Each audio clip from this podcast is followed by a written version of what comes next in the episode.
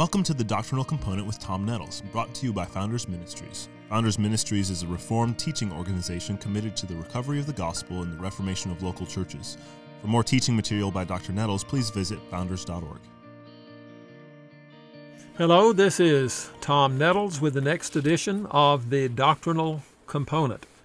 Uh, we're looking at 1 Timothy chapter 3, verses 14 through 16 in this series. Uh, this is, of course, a letter that the Apostle Paul wrote to Timothy, who is responsible for making sure that the church in Ephesus remained true to the faith.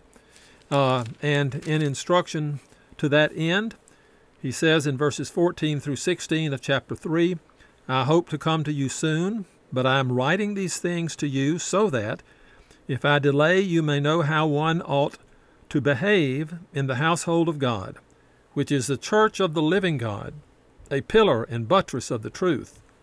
Great indeed, we confess, is the mystery of godliness. He was manifested in the flesh, vindicated by the Spirit, seen by angels, proclaimed among the nations, believed on in the world, taken up in glory. Uh, we have been looking at the confessions of faith that we find evidence for in Scripture themselves as an example of the fact that it is a good thing for us to have very pithy ways in which we can express those things that are true from divine revelation. Uh, and we looked at several of these confessions of faith, and now we want to consider the another reason is why we should value these confessions is because of the, the nature of a confession of faith.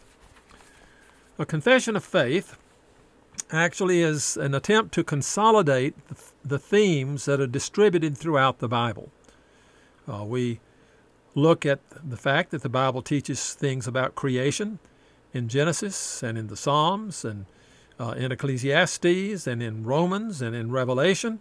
And so, for us to understand a, a, a fulsome un, uh, view of how uh, creation operates under God as He brought it into being and then, then will will glorify it in the end, we can build a, a doctrine of creation, a doctrine of this created order through consolidating the various themes that we find distributed throughout the Bible. A second aspect of the nature of a confession of faith is that a confession of faith assumes the perfect consistency of Scripture. That is, that we believe that it is without error, that the themes that we find on any one particular subject will finally be consistent with each other so that we can build a, a make a ra- rational presentation of that subject whether it has to do with what is what is the image of God in man. When the bible says that in the image of God created he him male and female created he them do we have indications throughout scripture of to what constitutes this image of God. And when Ephesians and Colossians tell us that uh, He is restoring the image of God uh, in us, and it gives descriptions there of certain things that constitute the image of God. We believe these things are consistent. We believe that they constitute a whole, and so we can begin to build a doctrine of something like the image of God or the person of Christ or any number of subjects because we assume the perfect consistency of Scripture.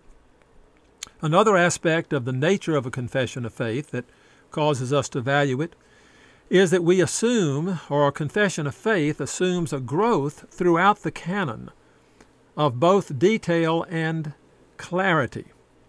Uh, we know that there are going to be things introduced early in Scripture, perhaps aspects of the prophetic, uh, of, of prophecy about, about Christ. We know that he will be uh, a prophet like Moses. We know that he will be a king like David. He, we know that he will fulfill the priesthood and he will offer the final sacrifice. And so we uh, see all of these things coming together, and we see the New Testament then present Jesus as prophet, as priest, as king. We see a discussion of, uh, in fact, all three of these in the book of Hebrews, with the heavy emphasis on Jesus as, as the final priest, making the final sacrifice. And so there is a growth throughout the canon of Scripture.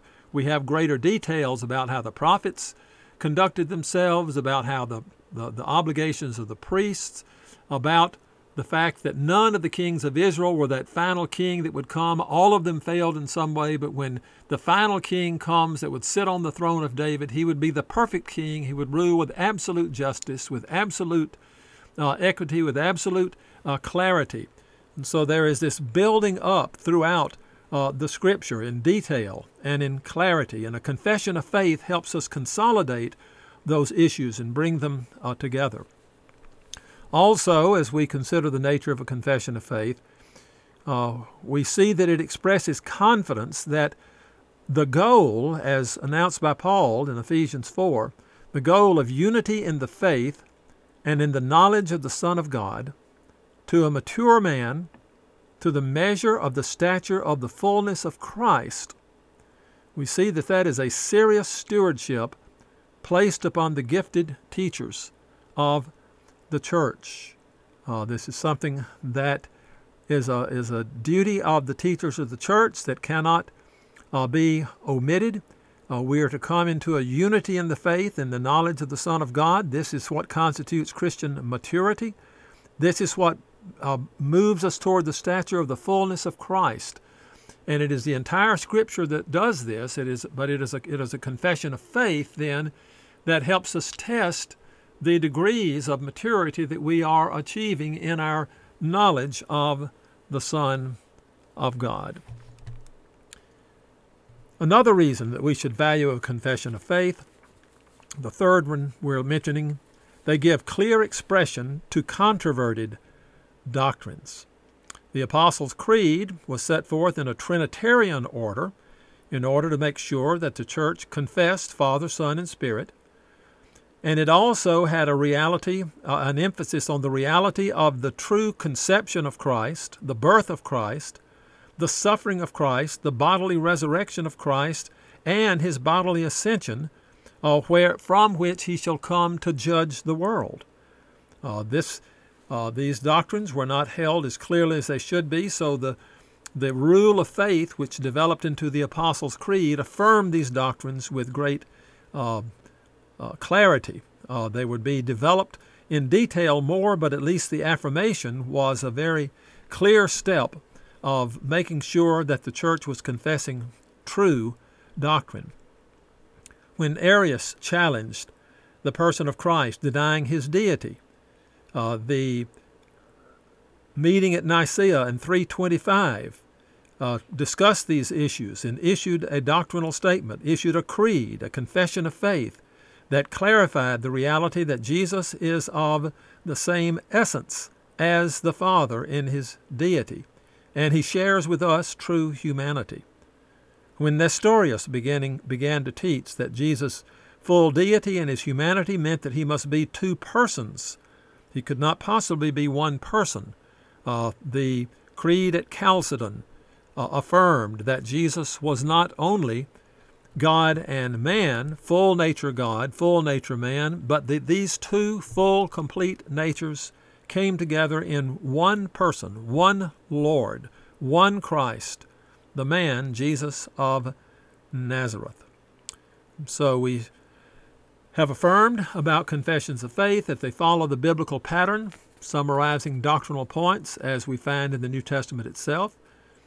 We have looked at the nature of a confession of faith and uh, the way in which it reflects certain uh, realities about uh, the nature of Scripture itself.